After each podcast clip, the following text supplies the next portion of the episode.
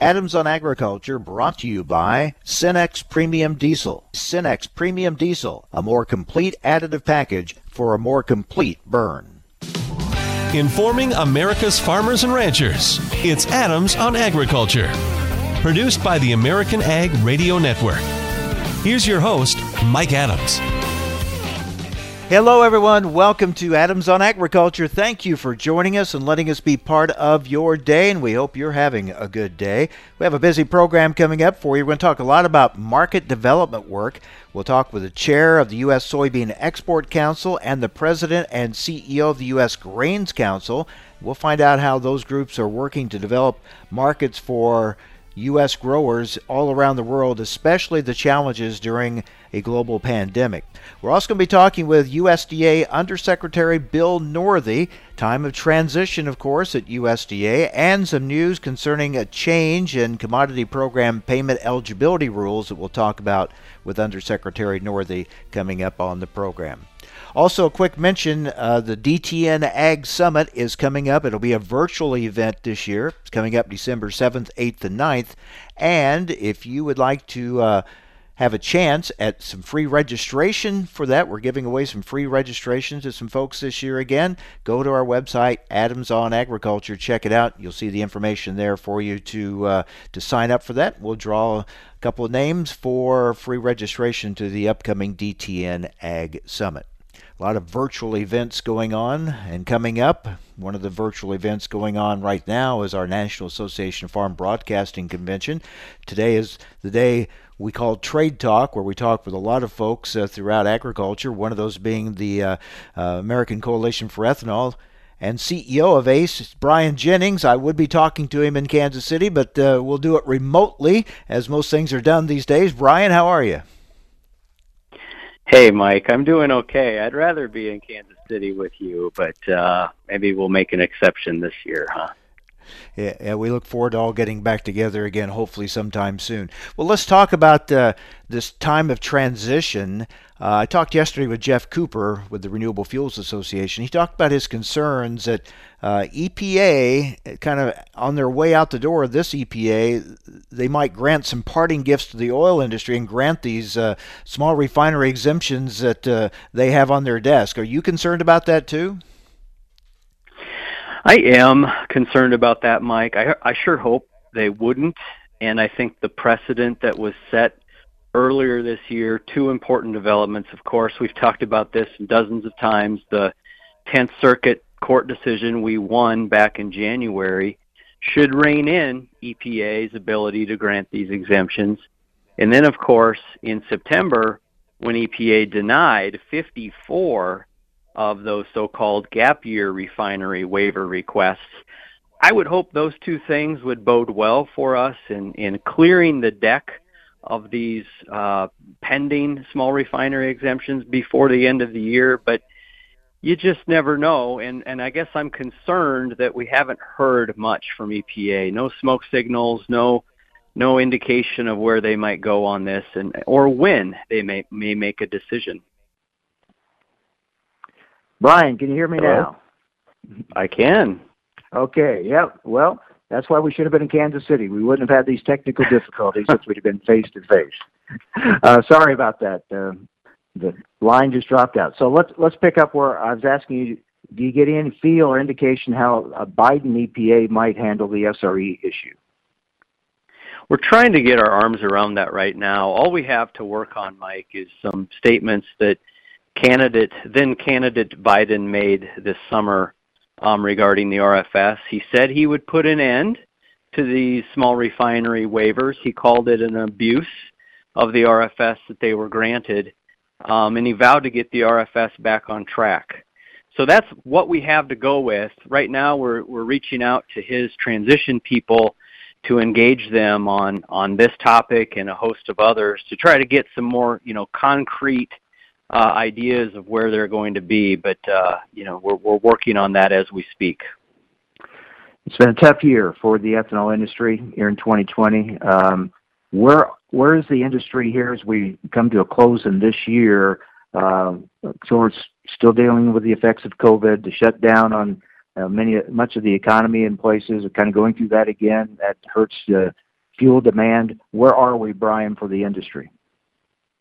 Yeah, we're we're about 15% off of where we should be in terms of ethanol production and use. And in some ways that's pretty remarkable given that things collapsed by about 50% back in March and April. But we just can't seem to get a full recovery of this fuel marketplace largely because of the pandemic as you noted and the downturns that are looming both in the United States and around the country. And so a lot of the producers are still operating below capacity, Mike. Some very large operators have shut down their facilities, which frankly helps with the supply demand imbalance. We're looking all around the world. We're trying to figure out ways, right, to, to export product if we can, but of course the pandemic is global, so it's impacting that. I will say I think folks are um, optimistic as they can be about getting into a new year, hoping that we can continue to develop E15 markets, E85 markets, try to get this RFS back on track, and maybe there's opportunities for some new, you know, clean fuel policy initiatives at the state level and maybe at the federal level under a, a new Biden administration. So we'll be looking forward to those things next year. Yeah, uh, I remember at the end of 2019 we were saying let's let's turn the page and get to 2020. Well, that didn't turn out so good. Hopefully, it'll be better this time, right? When we turn this page of the calendar. well said. All right, Brian. Always good to talk with you. Thanks a lot, and uh, we'll be in touch. Thank you. Thank, thank you, Mike. Take care. Brian Jennings, CEO of the American Coalition for Ethanol. Well, the challenging times continue. Uh, because of the worldwide pandemic makes it really tough trying to uh, develop markets, uh, places for us to sell our ag products around the world. But there's a lot of good work going on, even with the challenges of COVID. We'll talk with the chair of the United States uh, Soybean Export Council, that USSEC. That's coming up next. How are they still working to get us more market share in key places around the world? We'll find out next. Stay with us. You're listening to AOA.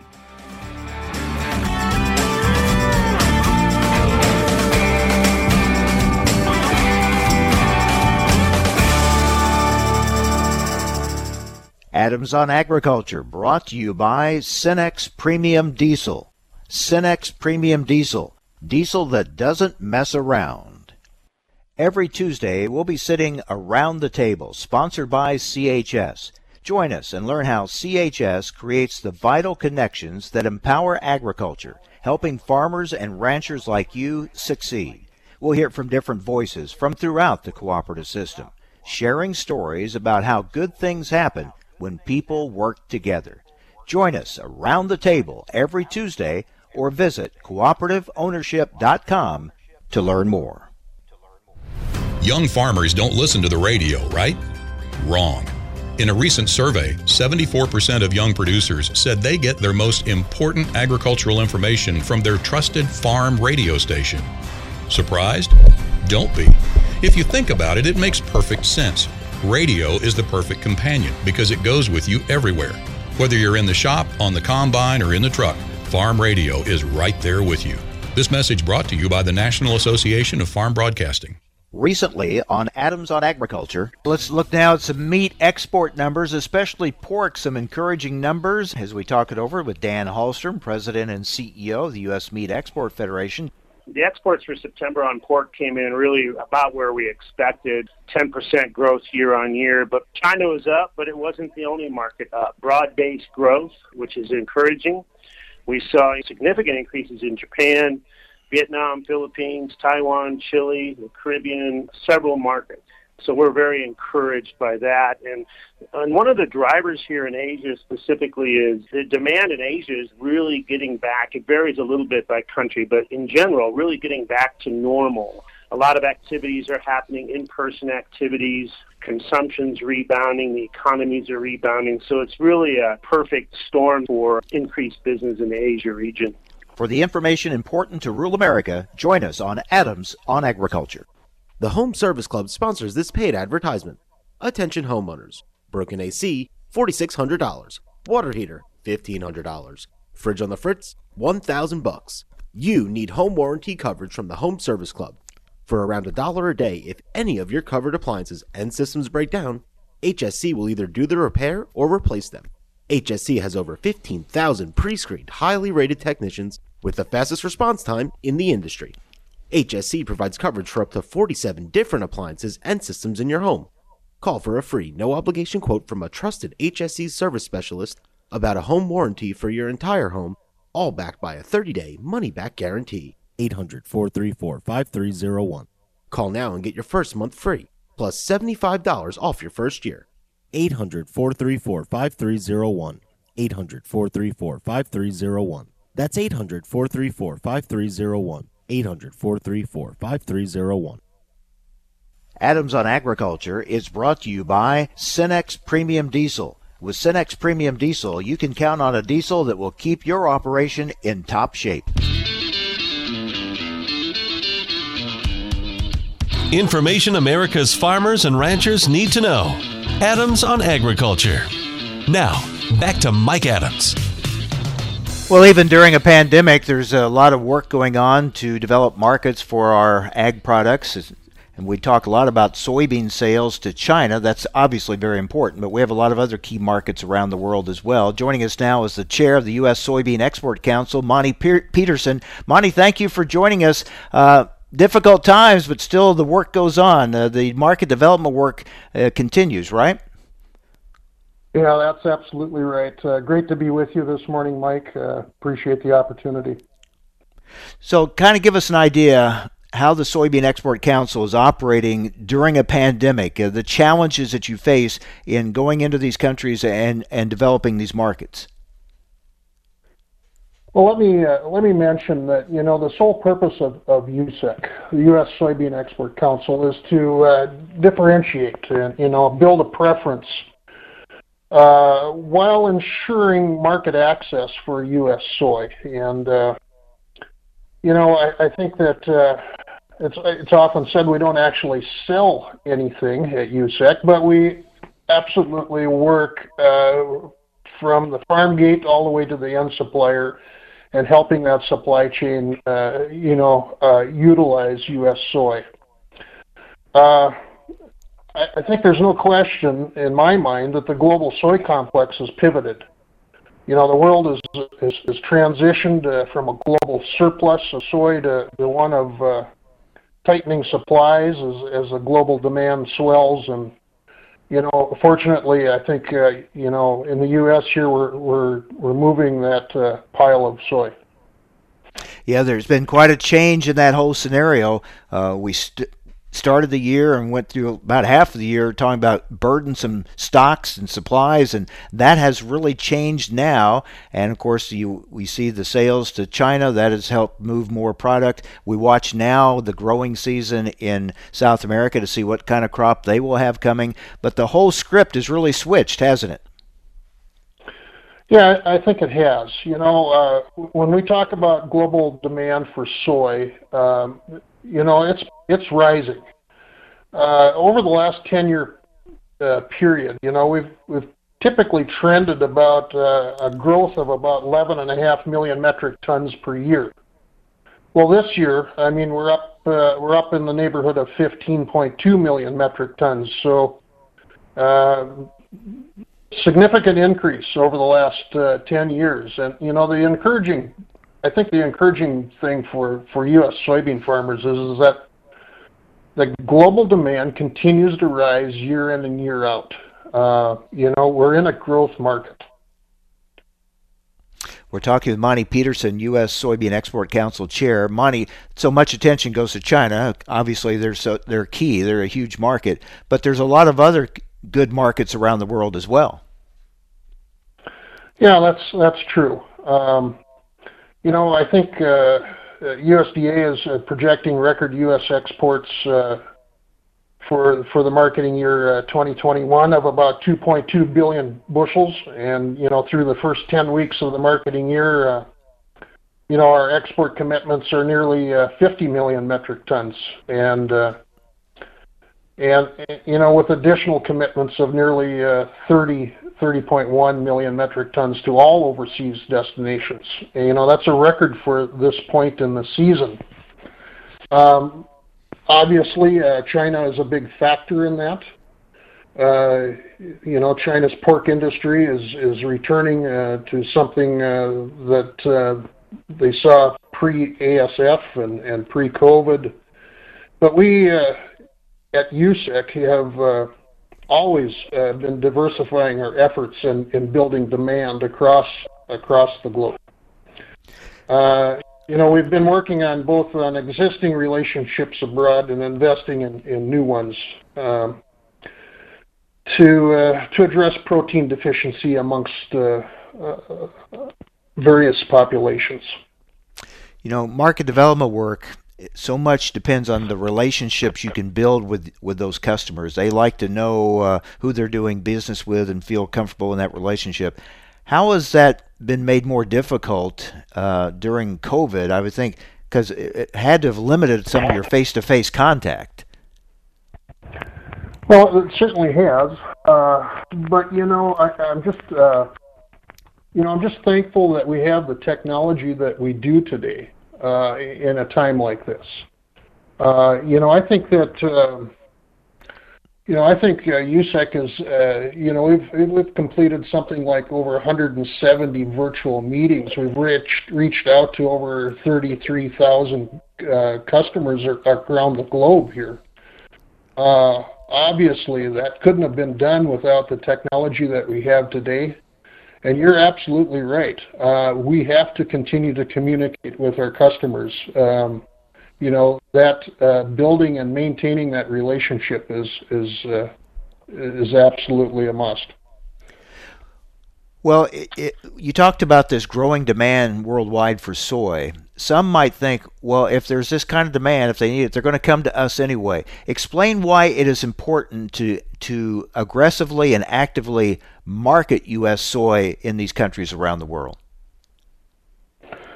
Well, we we cannot uh, focus on one customer. Obviously, China is uh, you know the largest customer by far, but we have to diversify our interests around the world.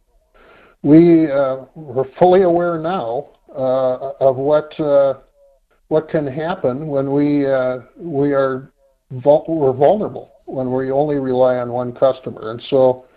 Uh, I don't know that uh, our efforts have uh, changed anyway. We've always been focused on all markets around the world, and you know we have some really shining examples of that. I, I think you know when you look at the South Asia region, you know, we've uh, we've had uh, tremendous growth in that Bangladesh and Pakistan and and even uh, uh, up in Egypt. Uh, you know, we're we're talking about growth markets there that have been growing at a rate of 50 to 500 percent uh, in the last four or five years.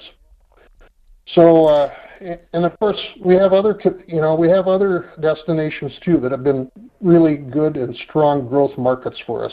Mexico and Indonesia, along with Vietnam. So, I mean, uh, there are other areas of the world that are are good uh, customers of ours. The, the, potential of growth is there, and uh, and we're working hard to service uh, those markets also.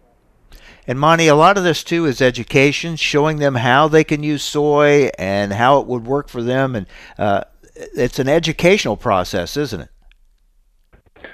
Yeah, it certainly is. Uh, you know, we've launched uh, a couple of new campaigns here as, as of recent, and uh, you know, one of those is uh, the development of our what we call our soy excellence centers uh, around the world. We're in the, we're in the process of uh, getting those ramped up, and that's certainly based on education. You know, it's a way to advance the region's soy supply chain uh, it's uh, it's bringing in the educational component into uh, livestock producers in those regions on how to improve their uh, feed rations, and uh, you know I, I think uh, we're, we're going to see good things come from that.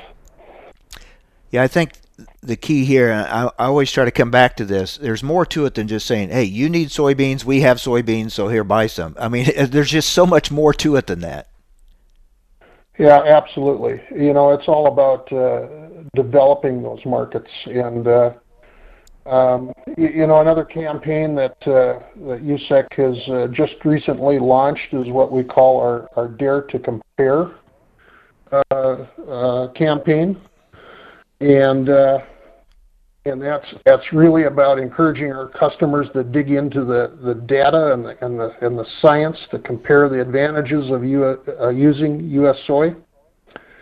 And uh, you know, today we have a, a, lot better understanding of soy, its its composition, um, and the components that are most important in, in different applications, from you know from feeding livestock to refining the oil yeah, there's so much, as I said, goes into market development work, and uh, I think sometimes that's taken for granted. We just talk about, oh, here, here's another sale. That's good news. We're happy, but what went on behind the scenes to make that sale happen? I think uh, work done by USSEC and others uh, on to develop those markets. and We need to talk more about that. And Monte, I'm glad we had the chance to do that today. Thank you very much.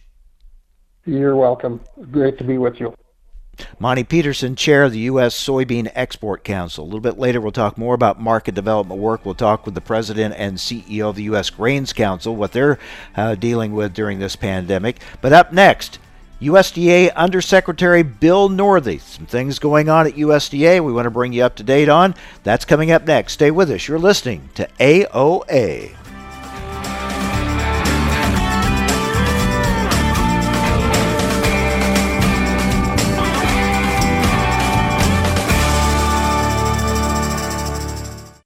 Cenex Premium Diesel comes with a more complete additive package for a more complete burn to optimize performance in all engines. A cold front can slow the world to a crawl, but with Cenex Premium Diesel, your fleet can power through. Cenex Roadmaster XL Seasonally Enhanced comes with a more complete additive package for a more complete burn, optimizing cold weather performance over typical number 2 diesel. So rather than complaining about the cold, own it with Cenex Premium Diesel. Cenex Premium Diesel. Diesel that doesn't mess around.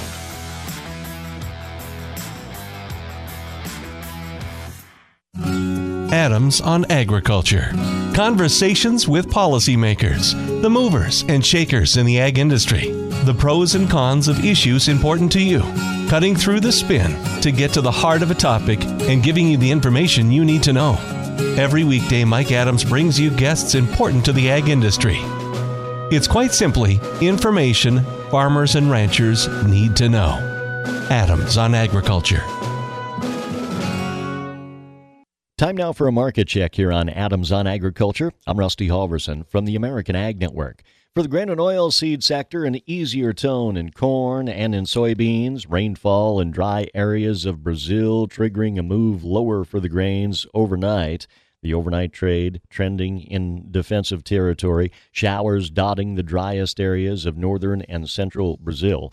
Export sales of U.S. wheat hitting 192,400 metric tons for the week ending November 12th. That's a marketing year low, according to USDA. This week's total down 36% from the previous week, 62% from the prior four week average. In wheat futures, Chicago December down a half, 597 and a quarter. March down a penny and three quarters, 604 and three quarters of a cent. Kansas City wheat December down three and a quarter at 554 and a half. Minneapolis spring wheat December a penny and a quarter higher at 551 and a half. March up a penny and three quarters, 569. In corn, December down five and a quarter at 420 and three quarters. March down four and a quarter at 426 and a quarter. Soybean futures, January down five and a quarter, 1170 and a half. March 1168 and a quarter, down six and a half cents. Livestock at the Merc and feeder cattle futures, January down 20 at 137.10. March at 136.55, down 35. Live cattle, December down 85 at 109.80. February down $1.05 at 112.07.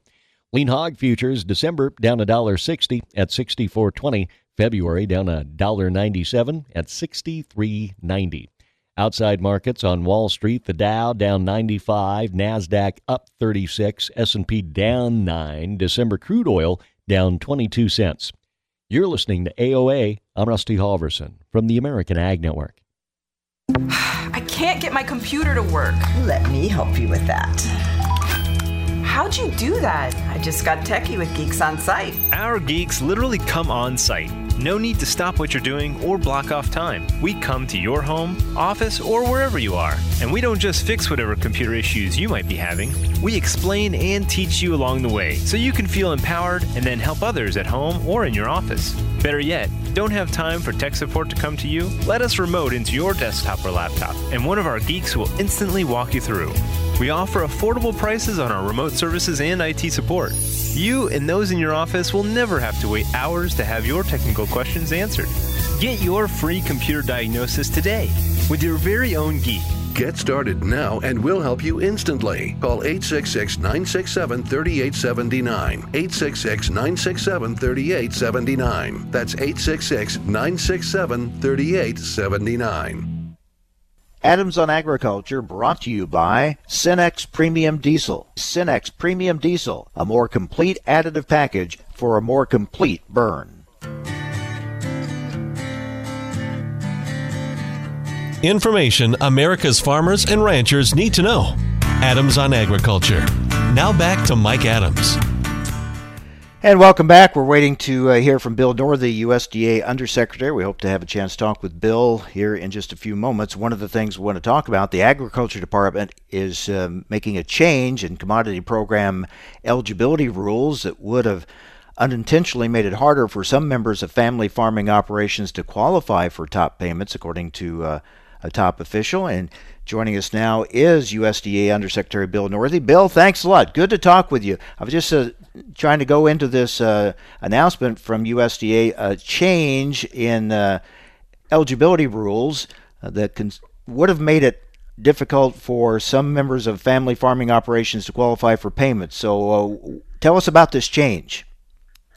Yeah, we had uh, there's a lot of rule changes that happened in a farm bill, and, and when we put some pieces together, the rule that we had announced would have actually made family farm operations have to comply with the same requirements of non-family operations for eligibility and, and management requirements and those kinds of things. That was not what Congress intended. That was not really what we intended when we wrote it. Um, but once we realized it did it, we we needed to roll back to the language that we had had, um, and so we went back to that. In fact, Congress actually added nieces and nephews to family operations, so they obviously intended them to be different than non-family operations, and so this allowed us to go back um, and make the correction and go back to the way Congress intended, and for us, the way we intended it to, to be as well. So is this effective immediately then? It is, yep. And it really mostly impacts, I believe it only impacts ARC PLC, um, and it would have impacted the ARC PLC sign up that is happening now for 2021 crop year, where payments will be made in fall of 2022. Uh, so it didn't it didn't impact anybody's payments that were just made in ARC PLC uh, a month ago. Uh, wouldn't have actually impacted anybody's um, payments for 2020 crop year that'll be made next fall. Um, it's really about uh, the crop year 2021 uh, and payment in October of 2022. So plenty of time to fix it, but it was time to get it fixed as quick as we can so we didn't force folks to think they had to change around their operation and do things different or lose eligibility. It was important to get it corrected. Talking with USDA Undersecretary Bill Northey. Bill, can you give us an update on CFAP 2? How's that going? Yeah, it's going very well, Mike. Um, I think we're about five to six hundred million in payments a week. I think we're about 10.2 billion in payments right now, 10.1 or 10.2 billion, um, and on our way to a projected amount of up to 14 billion. Um, and uh, so continue uh, to get folks signing up, and we need folks to because we have a deadline. Uh, what in a little over three weeks. So December 11th uh, is the final day for sign up for CFAP 2. I want to get your thoughts, Bill. What looks like going to be a change, it's not official yet, but uh, looks like a, a, transition here now. Uh, would ask you to look back on your time here at USDA. Uh, these have been some um, some difficult times with all that's gone on with uh, trade wars and pandemics. Uh, you at USDA have been administering uh, these assistance programs. Uh, and you know you've had some criticism of how they've been handled and that's you know you had to create some very complex programs kind of in almost in a short period of time so what's your as you look back on it now your thoughts on how it's gone and uh, your and you think you were able to get done what you'd hoped to be able to get done? Yeah i i think so mike. I you know i think everybody probably could tell you how their time is unique and certainly certainly the last uh, three plus years or four years have been unique as well, uh, with the need for an ad hoc uh, MFP one and two, and and for um, a CFAP one and two uh, to respond to the coronavirus losses folks are feeling, and then of course, I mean, really the first ad hoc disaster program, the WHIP program in WHIP Plus, um, in almost 10 years uh, as well. So standing those all up, as well as standing up a, a 2018 Farm Bill, uh, and just carrying through programs, and then having a six-week shutdown uh, where we where we weren't able to have some folks in some of our offices uh, just because we weren't able to pay them, uh, and now coronavirus. So lots of pieces. Um, I think we, you know, I think farmers uh, certainly felt the support uh, that the the president, the secretary, and all of us here at USDA have for our farmers and a way to be creative to be able to help them. Um, each of the losses were different, whether it was a trade loss or coronavirus loss, and it was affecting different industries differently. In fact, the CFAP 2 probably is the broadest program we've ever created. Nearly nearly every ag producer out there is likely to be eligible in one commodity or another uh, to be able to sign up for that program. So um, I think we've got a good crew that has put these together. We got folks that care about our farmers. Uh, we tried to improve each time around. We rolled out a program. We're not not so proud of of what we did that we couldn't listen and, and try and make it better. I think CFAP two definitely an improvement on CFAP one. Um, and then uh, the farmers in the countryside. Uh, what an amazing group of folks. Um, I've gotten a chance to get around the country and talk to folks as well as our folks in our office. Our our folks in our offices are so loyal to those farmers. Um, they work hard in this crazy time, and our farmers work work with our folks.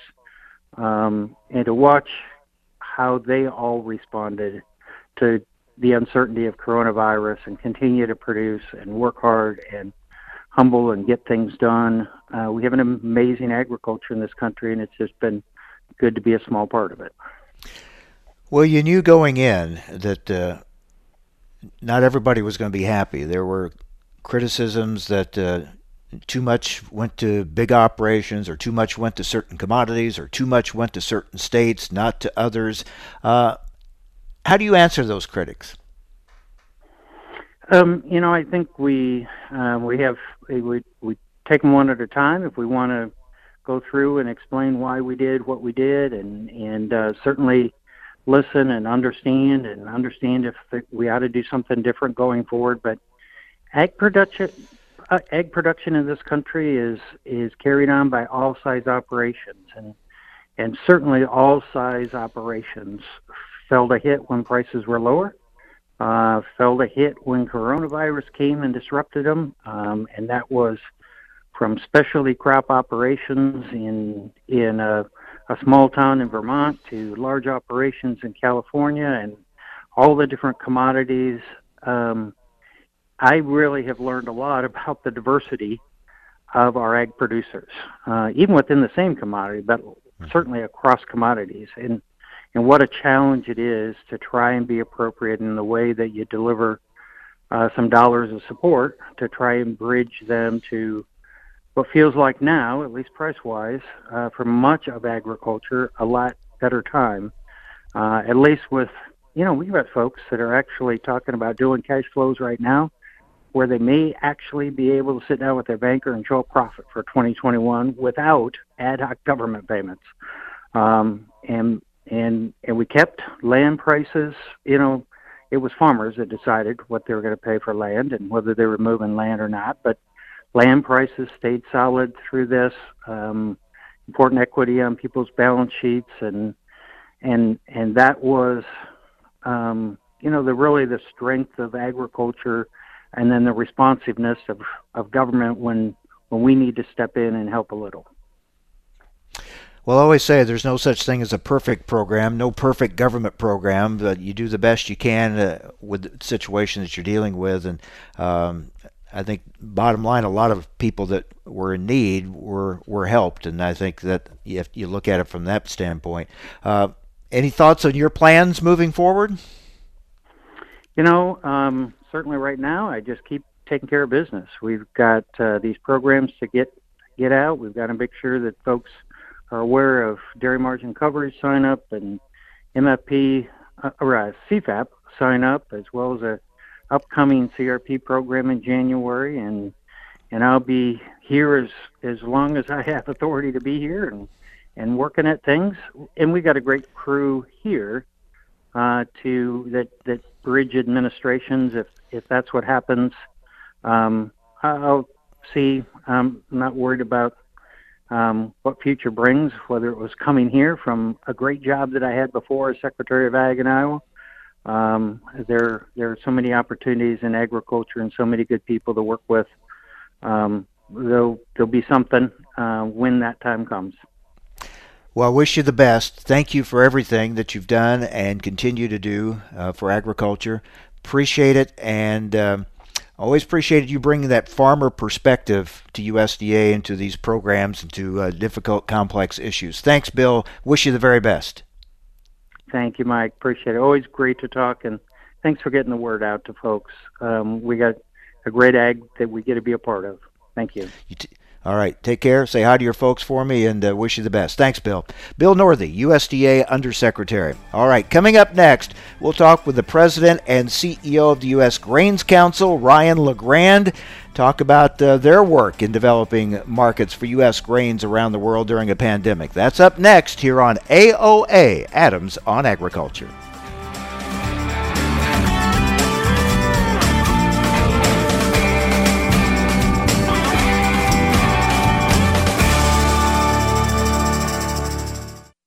Adams on Agriculture, brought to you by Cenex Premium Diesel.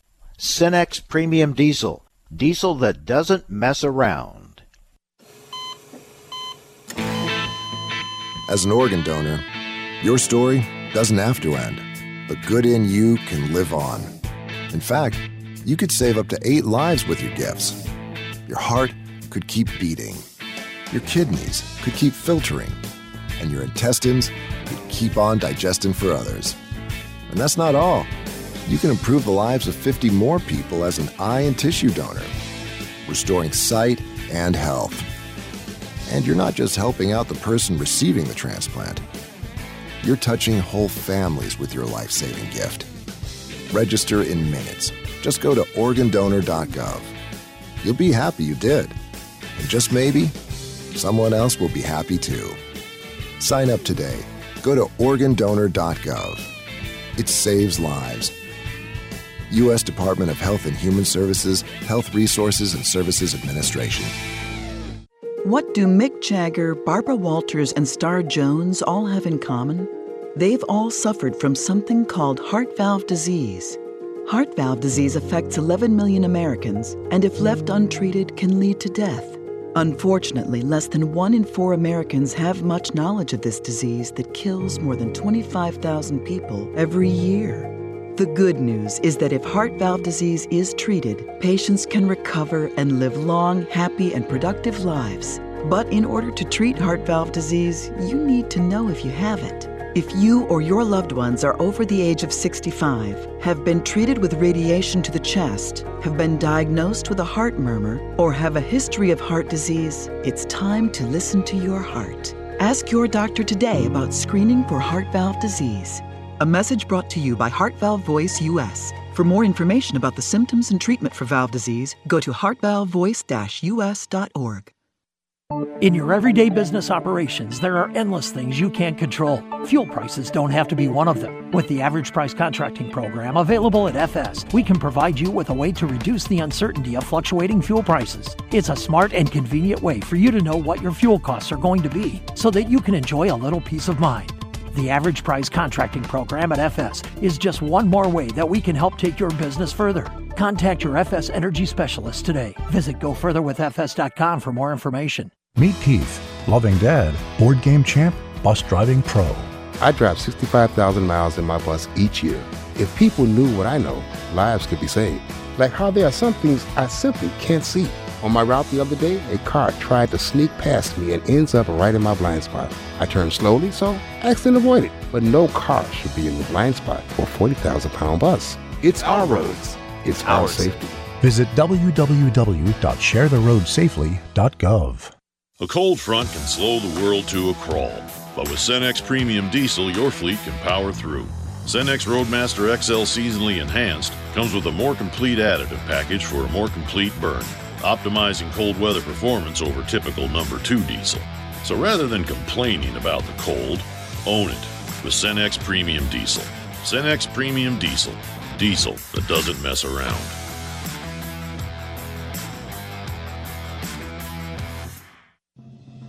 Adams on Agriculture prides itself on bringing top leaders in the egg industry right to your radio speakers. AOA wants to continue that conversation right to your fingertips. Follow AOA on Twitter at AOA underscore talk show and Mike Adams himself at the handle Mike Adams Ag. You will receive real time highlights of the show and keep up with which convention or industry meeting AOA is attending. That's AOA underscore talk show and Mike Adams Ag. We hope to see you online. Recently on Adams on Agriculture, let's talk about ag equipment sales. Curt Blades, Senior Vice President, Ag Services for the Association of Equipment Manufacturers. The October numbers for tractor and combine sales here in the United States are positive across the board. We've seen a nice recovery.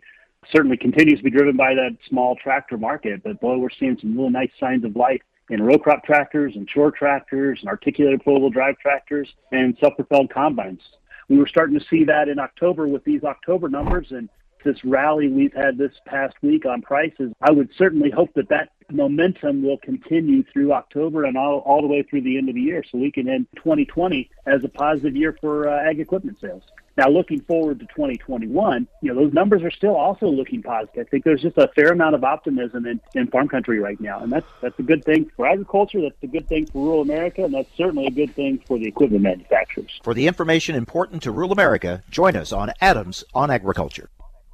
Adams on Agriculture is brought to you by Cenex Premium Diesel. With Cenex Premium Diesel, you can count on a diesel that will keep your operation in top shape. Information America's farmers and ranchers need to know. Adams on Agriculture. Now, back to Mike Adams. We talked earlier in the program with the chair of the U.S. Soybean Export Council about the challenges of market development work during a pandemic. Someone who can relate to that is our next guest, Ryan LeGrand, President and CEO of the U.S. Grains Council. Ryan, thank you for joining us. Uh, challenging times, but but you're still able to get a lot done and have been able to get a lot done this year, haven't you? Yeah, that's right. Good morning, Mike. Thanks for having me on today. Uh, it, these have been challenging times, uh, you know, but one thing that has really been a bright spot in all of this uh, has, has been exports of U.S. grain and feed.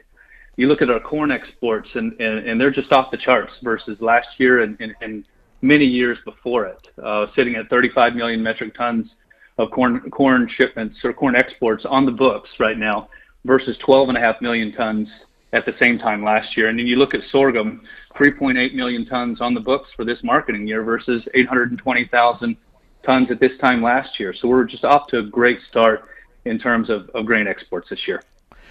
And I want to talk more about this. I, I mentioned this earlier that I, I think some people think if if countries need, then they buy. We have it, they buy from us. Uh, it's not that simple. Uh, it, so much goes on behind the scenes to make the kind of numbers you just gave uh, possible, right? I mean, uh, the, the development, the education, the promotion, all that goes into it. Yeah, that's exactly right. And we're able to do that work with our eight offices around the world and our full time presence in 28 countries, programs in over 50 countries. You know, we have our boots on the ground in many areas around the world promoting these grains, making sure that uh, the trying to help uh, guide policy decisions in foreign countries to, to provide better access for our grains, uh, looking to knock down uh, sanitary and phytosanitary barriers, barriers like biotech. So there's a lot of work that, that, that has to be done before a sale is ever made. Let's talk about markets other than China for a moment. What are some of the markets with the we've seen the most growth and have the most most growth potential? Well, yeah, outside of China, you've you've got your your typical customers, uh, Mexico, Japan. Uh, they're they're when you look at their corn sales that we had to them last year, they're showing growth. I mean, they're they're not the markets that we look at that are just uh, you know they they've been there for a long time. They haven't been growing by leaps and bounds. They've just been steady, solid customers over the last several years, and they are showing some some small signs of growth uh, versus last year as well. So that's good to see. Uh, you know, a lo- lot of the growth that we expect going forward is, is Southeast Asia. That's an area where, where we have our eyes trained on and, and, and programs and very active there, looking for growth in Southeast Asia. That's a very dynamic region and one that we want to continue to participate in going forward.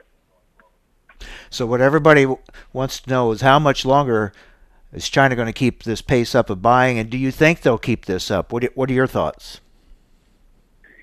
I think it's very possible. We think the demand is there. You know, China's hog herd was decimated by ASF, but they're starting to build that back. And I think they're, you know, estimates are all over the board, but um, some of the most reliable estimates I've heard is that they're back back to about 80% capacity from where they were pre ASF. So some of that demand is co- coming back, and in the meantime, some other important things happened uh, during ASF. The, the the outbreak, China started uh, putting in uh, poultry operations in mass scale, uh, some beef operations as well. So that that's going to be sustained demand going forward uh, as the the hog herd continues to come back we're going to have that poultry and beef demand that is there that, that, that wasn't there in the numbers that they are today. And then another important thing that a lot of people don't talk about is the feeding of uh, recycled food waste in China. That that is no longer allowed uh, to feed to hogs. Hmm. So they, this is part of their attempts to uh, fight against ASF. They're not allowing the feeding of, of this recycled food waste. So it all goes to a corn and soy diet and that's creating a lot of demand that wasn't there before as well. So we do think it's going to be sustained. I think the imports are going to vary from year to year. Uh, you know, they're they're going to look and make market-based decisions, and they're going to go to the most competitive origin. That is us right now. That's the United States right now. It won't always be. That'll ebb and flow. That'll go back and forth. I think from from one year to the next. Uh, but we do believe the demand is there and will be sustained in China. Do you think we'll see them buy ethanol and DDGs? I think so. Uh, DDG still has the AD/CVD case, the anti-dumping and countervailing duty case, case hanging over its head. Uh, those duties are expect expect those will expire in January of 2022. So we've got just a little bit over a year left. But uh, China has proven that when they need a product, and they have a product that works well into their rations, they'll they'll find a way to buy it. Uh, so I'm hoping that uh, that we're able to get distillers grains uh, in ahead of that expiry through some type of waiver or, or, or some other measure to where we can we can get that product in. Ethanol, we've seen a couple of vessels trade recently, uh, nothing on a mass scale at all, but we have seen a couple of U- uh, vessels of U.S. ethanol go over there. I, I think it's a price play we need we need driving demand to come back. We need that historical price relationship to come back into form to where uh, gasoline is priced higher than than ethanol, and then I think at that point you'll see some big volumes of U.S. ethanol flowing to China. Well, Ryan, it's been quite a year. We we know there have been plenty of downs, but there have been some ups too, and some uh, successes, some victories in, in market development work. And uh, congratulations to you and the folks at the U.S. Grains Council. Thank you very much. Well, thank you, Mike. Nice talking with you today. All right, take care. Ryan LeGrand, President and CEO of the U.S. Grains Council. You know, for all the negative stories we've had in 2020, and there's certainly been plenty of them, and still are. Uh, there's been some successes too, including the the exports and the market development work and the sales we've we've had and able to move product around the world. So uh, that's going to be key as we move forward. Well, that wraps up for today. Thank you so much for joining us. Have a safe day, everyone. Hope you can be with us again tomorrow, right here on AOA.